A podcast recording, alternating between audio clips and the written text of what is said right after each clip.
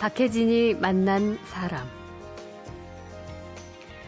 청춘이라는 20, 30대를 지나서 중년이라 부르는 40대가 되는 경우엔 흔히 만감이 교차한다고 하지요.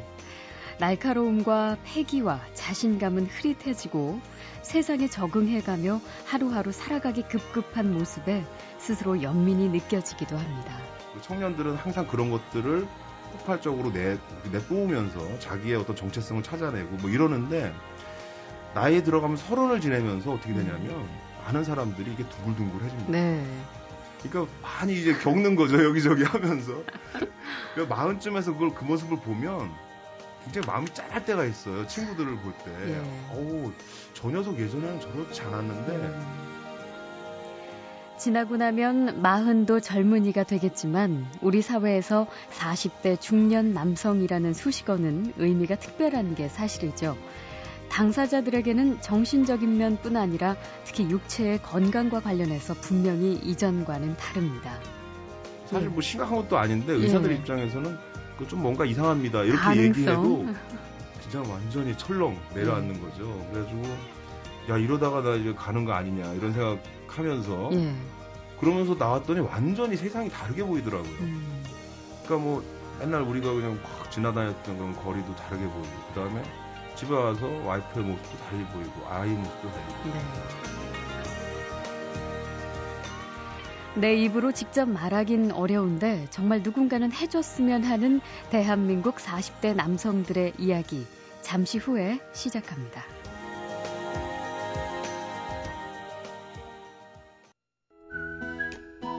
그냥 이런저런 얘기 뭐 내가 모르는 세상이나 아니면 경험해보지 못한 세상. 재밌잖아. 그리고 슬픈 얘기하면 같이 울기도 하고. 진짜 별난 사람 많네 세상에는. 참 별 사람 다 있구나 싶잖아요. 뭐니 뭐니 해도 사람 얘기가 제일 좋지요.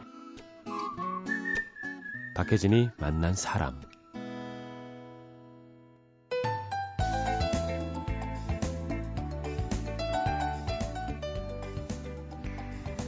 음력 설이 지나야 진짜 한 살을 더 먹는 거다. 조금이라도 늦게 나이 들고 싶은 게 인지상정이다 보니까 달력이 바뀌어도 아직 한 살 더 먹지 않았다고 우기시는 분들 많죠. 그런데 이제는 꼼짝없이 한 살 더 추가됐습니다. 누구에게나 똑같이 늘어나는 게 나이지만 29에서 30, 39에서 40, 49에서 50으로 이렇게 나이의 앞 숫자가 바뀔 때는 참 그 느낌 자체가 더 각별할 수밖에 없지요. 그리고 그 중에서도 39에서 40이 되는 경우에는 이 중년이라는 대단한 수식어가 추가로 따라 붙으니까 더 마음이 싱숭생숭하다고 합니다. 그리고 똑같은 마흔이라도 가장이라는 그 무거운 책임감까지 더해지는 남자의 마흔. 그 당사자들에게 복잡 미묘한 생각을 안겨주는 특별한 화두가 되고 있는데 오늘 만나는 손님은 대중문화평론가 정덕현 씨입니다. 최근 대한민국 남자들의 마흔에 대한 다양한 생각을 책으로 표현내셨습니다. 어서 오십시오. 네, 안녕하세요. 네, 반갑습니다. 마흔이신가요? 아, 이제 마흔 지났죠.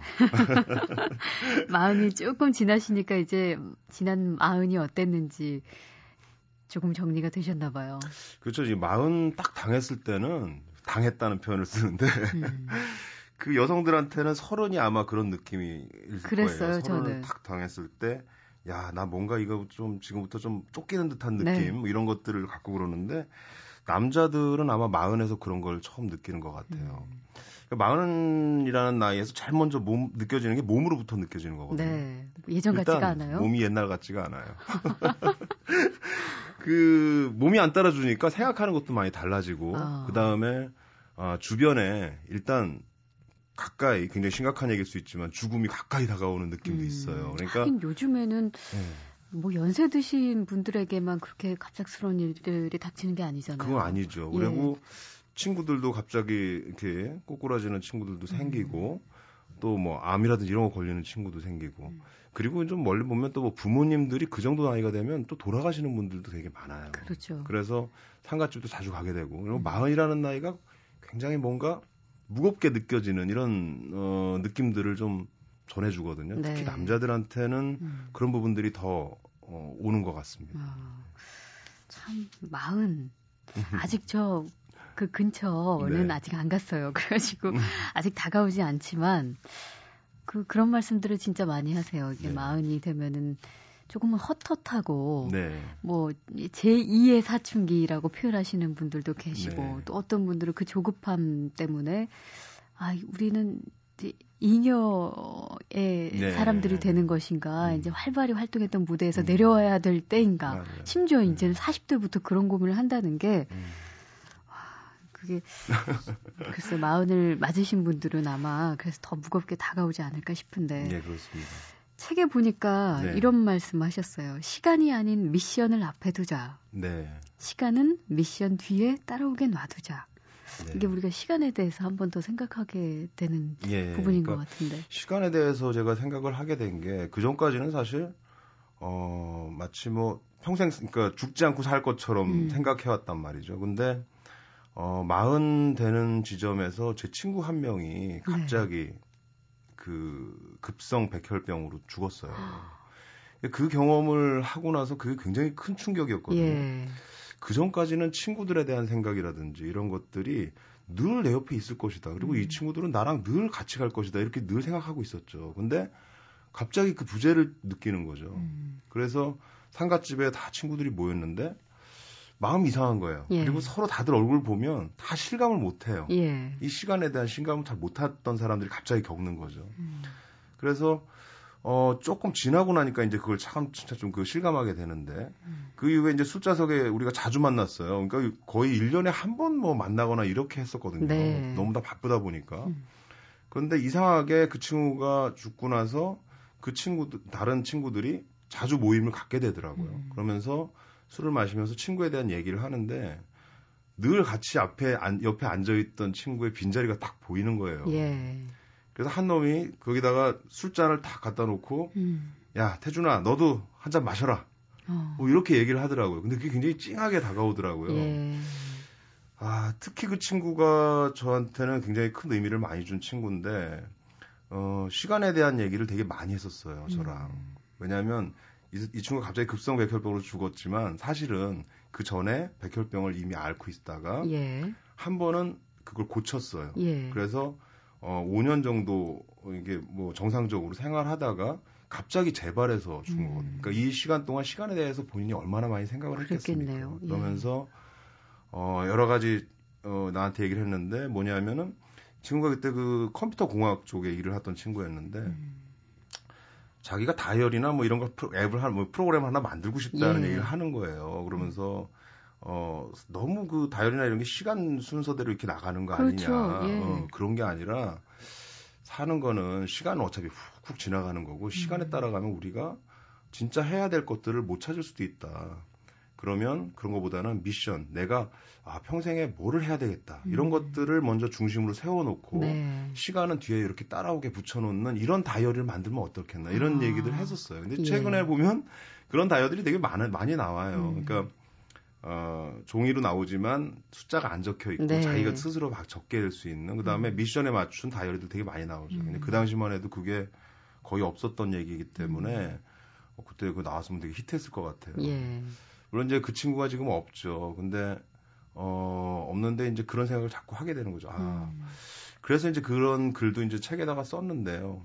마흔을 겪으면서 아 시간보다는 좀더 어, 앞으로 전체 인생을 보고, 그러니까 우리가 시간을 본다는 건 맨날 눈앞을 보게 되는 거거든요. 그렇죠. 그보다는 예. 전체 인생에서 지금 내가 어떤 부분을 가고 있는가 하는 부분 음. 이렇게 따라서 거꾸로 보는 이 시각을 좀 가져야 되지 않는가 하는 생각을 하게 됐죠. 그 친구분들 요즘 만나시면 이제 마흔을 간 넘기신 분들이시니까 대화의 주제는 주로 뭐예요?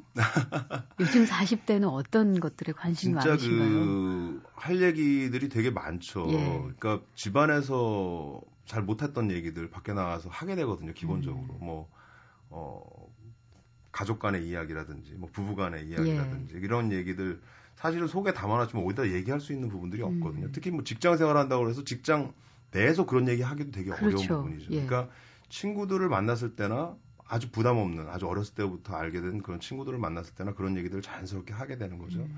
그런 얘기들도 하고 그 다음에 또 직장 내에서 일어나는 일들이 있잖아요. 예. 그러니까 뭐 어, 승진이 누락됐다든가 음. 아니면 뭐 위에 참 자기가 그 어떻게 할 수 없는 그런 선배들이 권력 게임이 막 있어가지고 네. 그 안에서 내가 어떻게 버티고 살아야 되나 이런 고민들 할수 없는. 이런 사회적인 고민들도 거기 나와서 얘기해요. 음. 그런 걸 보면 분명히 얘기하고 싶은 욕구가 되게 많은데 어디다가 가서 얘기할 수 있는 데는 사실 그렇게 많지 않은 것 같거든요. 음. 그리고 집에다가 그런 얘기 하기도 좀 그렇잖아요. 그러니까 그 친구들이 그런 역할들을 해주는 거죠. 예. 같이 앉아서 서로 하긴 가정에서 사실 가장 살붙이고 사는 자기 아내 서로. 네. 이렇게 뭐 얘기할 수 있을 것 같다는 생각이 들어도 네. 또 가장으로서의 위험도 있고 혹시 그렇죠. 네. 이런 이야기를 했을 때 뭔가 좀 우리 가정에 불안함이 네. 오는 것이 아닌가 그런 것 때문에 섣불리 내 비치지도 못하고 네, 맞습니다. 근데 그런 친구들이 되게 많은데 음. 저는 그렇게 안 삽니다.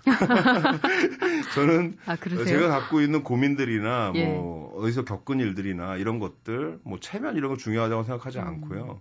그냥 저희 와이프랑 저 가족들하고 아이들하고도 나눌 수 있는 것들은 다 나눠요. 네. 그래서 서로 얘기하고 이런 거에 대해서 어떻게 생각하니 음. 아이들한테도 물어보고 아이들이 오히려 답을 줄 때도 있어요. 음, 오히려 아주 어른들은 단순하게 되게 복잡하게 생각하거든요. 맞아요. 근데 아이들은 음. 단순하게 그거 내 친구들하고 이런 관계가 있는데 그거 그렇게 쉬- 어렵게 접근할 문제가 아니야 그러면서 툭툭 던지는 게 그런 게 해답이 될 때가 음. 있더라고요. 또 아내도 어, 굉장히 저랑 대화가 잘 통하는 편이거든요. 음. 그래서 서로 자기가 갖고 있는 문제들을 또 아내 얘기를 되게 되게 많이 들어줘요. 예. 회사를 다니기 때문에 회사 내에서 직장 내에 어떤 사회생활에서 벌어지는 일들을 저한테 음. 많이 얘기를 하는데 그런 얘기 할 때마다 저도 옛날에 겪었던 저도 예전에는 사회생활을 했었기 때문에 예. 겪었던 얘기들을 서로 나누면서 공감하죠. 그렇습니다. 참 정신없이 살다가 이렇게 문득 가슴이 좀 먹먹해지고 허무해지고 억울해지기도 하고 그러면서도 또 뭔가 여유가 생긴 것 같아서 좋기도 하지만 아직도 뭔가 뭐가 뭔지 갈피가 잡히지 않는 게 바로 40살의 남자들인 것 같습니다. 박혜진이 만난 사람, 오늘은 최근 대한민국 40 남자들의 심정을 글로 풀어낸 대중문화평론가 정덕현 씨와 이야기 나누고 있습니다. 그 어렸을 때부터 남자는 그렇게 살아야 돼 이렇게 예, 했던 게 있잖아요. 유교적인 어떤 예. 교육 때문에. 그 교육 때문에 타인하고 만나서 소통할 수 있는 공간이 별로 없어요. 하다못해 이제 드라마 얘기만 꺼내도 그러거든요. 남자들이 드라마 얘기 꺼내면 뭐 그렇게 할, 할 일이 없어갖고 드라마 쳐다 보고 앉았냐 뭐 예, 이런 예. 식의 얘기들을 꺼내거든요. 예, 근데 그게 아니거든. 실제로 내가 알기로는 남자들 드라마 보면서 막 울어요. 그러니까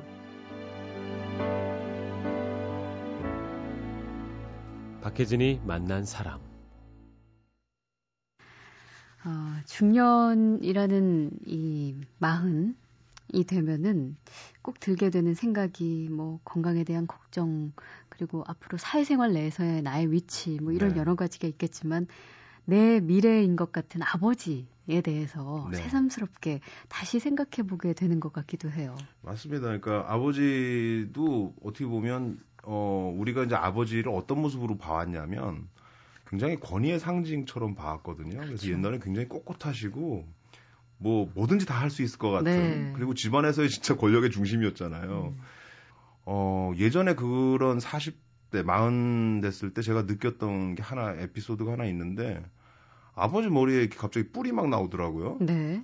근데 좀 이상하다고 생각했어요. 뿔이요? 예, 그래서 뭐 아, 어머님이 갑자기 전화하더니 아니 너 뭐, 아버지 머리에 뿔이 났다고 그러더라고요. 그래서 예.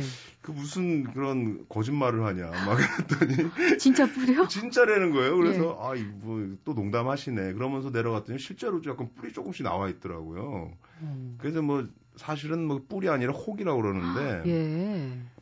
아버지가 지금까지 그렇게 속으로 담아놓은 얘기가 되게 많았었나 봐요. 음. 그 병원에서는 그게 스트레스 때문에 생기는 거라고 그러- 네. 그렇게 얘기하더라고요. 그러니까 어 굉장히 마음에 담아놓은 어떤 가시 같은 것들이 되게 많다고 음. 본인 어, 저는 생각하는데 그런 부분들을 밖으로 털어내지 않고 계속 안으로 쌓고 쌓고 쌓다 보니까 네. 이게 신체적으로까지 이게 나오는 거죠. 난 그거 보고 너무 어머. 찡했어요. 예. 야 얼마나 누르고 있었으면 저런 게. 나왔어요. 아버님 성격이 좀 그런 편이 있어요. 음. 근데 예전 우리 아버님들이 다 그러시죠. 그렇죠. 예. 그때 보면 아버님들은 맨날 괜찮다고 그러거든요. 괜찮다. 음. 뭐가 그렇게 괜찮은지 뭐 괜찮은 거 없잖아요, 실제로. 그렇죠. 똑같은 인간인데 그렇죠. 연약한. 그거 보면서 제가 결심한 게 있습니다. 예. 괜찮다고 얘기하지 말자.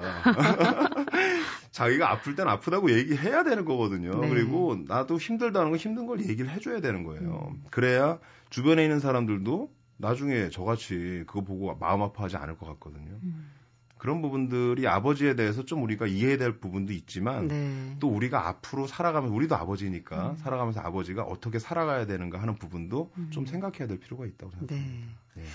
그 이제 마흔 즈음에 우리 서른 즈음에라는 김광석 네. 씨의 노래도 있지만 마흔 즈음 마흔 참 그 주는 의미가 있어서 제가 좀 찾아봤어요. 그것과 네. 관련된 또 음악이 있나 그랬더니 어 양희은 씨와 안치환 씨의 곡들이 있는데 네. 양희은 씨는 내 나이 마흔 살에는 이라는 제목의 그 음. 가사를 잠시 보면은 네. 가을 지나면 어느새 겨울 지나고 다시 가을 날아가는 세월이 야속해 붙잡고 싶었지 내 음. 나이 마흔에는 뭐 그런가 하면은 네. 아까 말씀하신 대로 한 몸인 줄 알았더니 아니다 머리를 음. 받친 목이 따로 놀고 음. 어디선가 삐그덕삐그덕 나라고 믿던 내가 아니다 정말 공감되는 그게 얘기네요. 바로 마흔 즈음에 안치환 씨가 네. 불렀던 그 노래 그리고 확고부동한 깃대보다는 흔들리는 깃발이 더 살갑고 음. 미래조의 웅변보다는 어느란 말이 더 나를 흔든다. 네. 그런가 하면 음, 그 남자분들 친구들끼리 만나서 이런 얘기도 많이 하신다면서요. 네. 야, 이번 주말에 마누라가 애들 데리고 친정에 놀러 간단다. 아, 정말 신난다. 진짜 해방이다.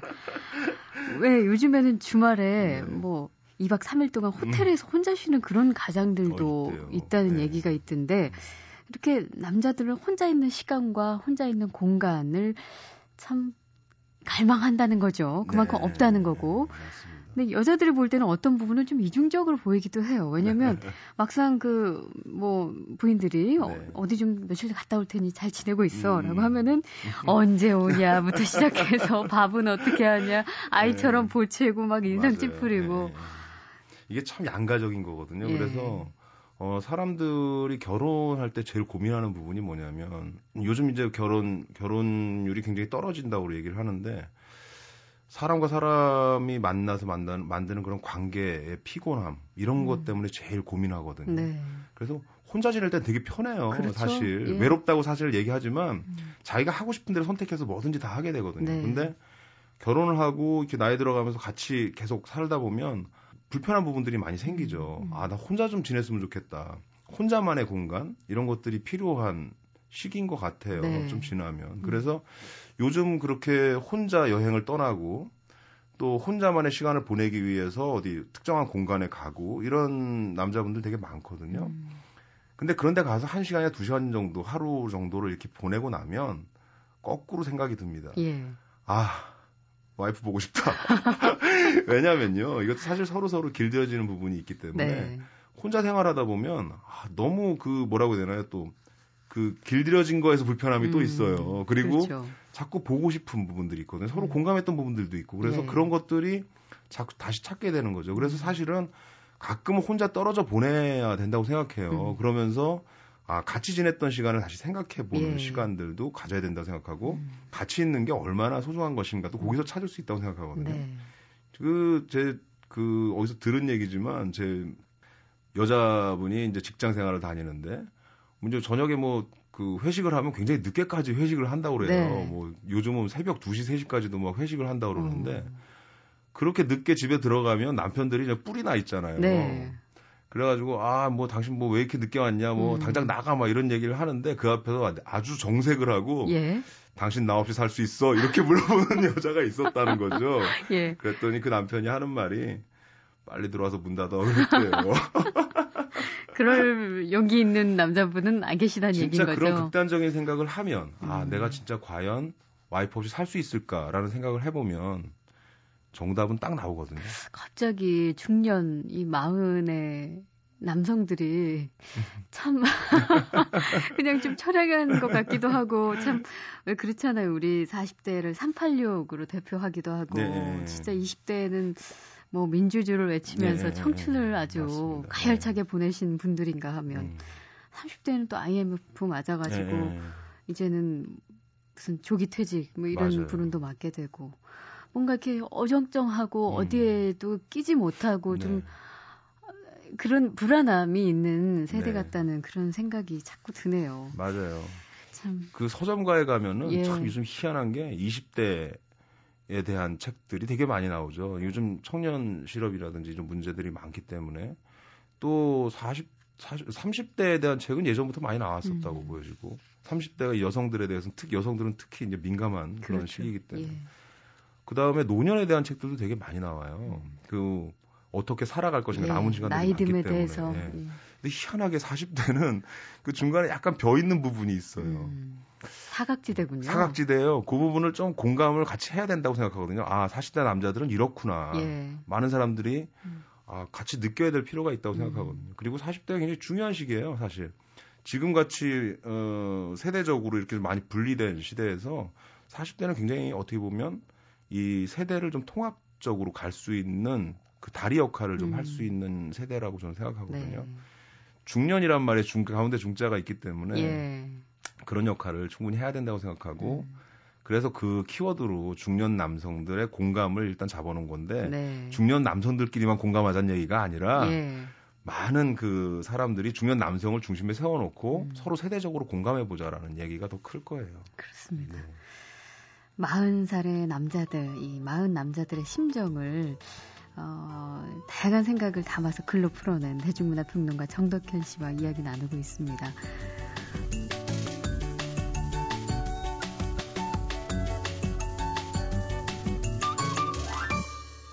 박혜진이 만난 사람. 어, 참 우리 그 마흔이 그쯤 돼서 가장 공포스럽다고 할까요? 그 책에도 그 구절이 굉장히 네. 재밌게 다가왔는데 공포 영화보다 더 무서운 게 건강 검진이라면서요. 맞습니다. 그러니까 그 굉장히 민감해져요 예. 사람이 그리고 어, 의사의 표정 하나 뭐 어, 어떤 표현 하나에 굉장히 어, 막 목매게 되거든요. 음.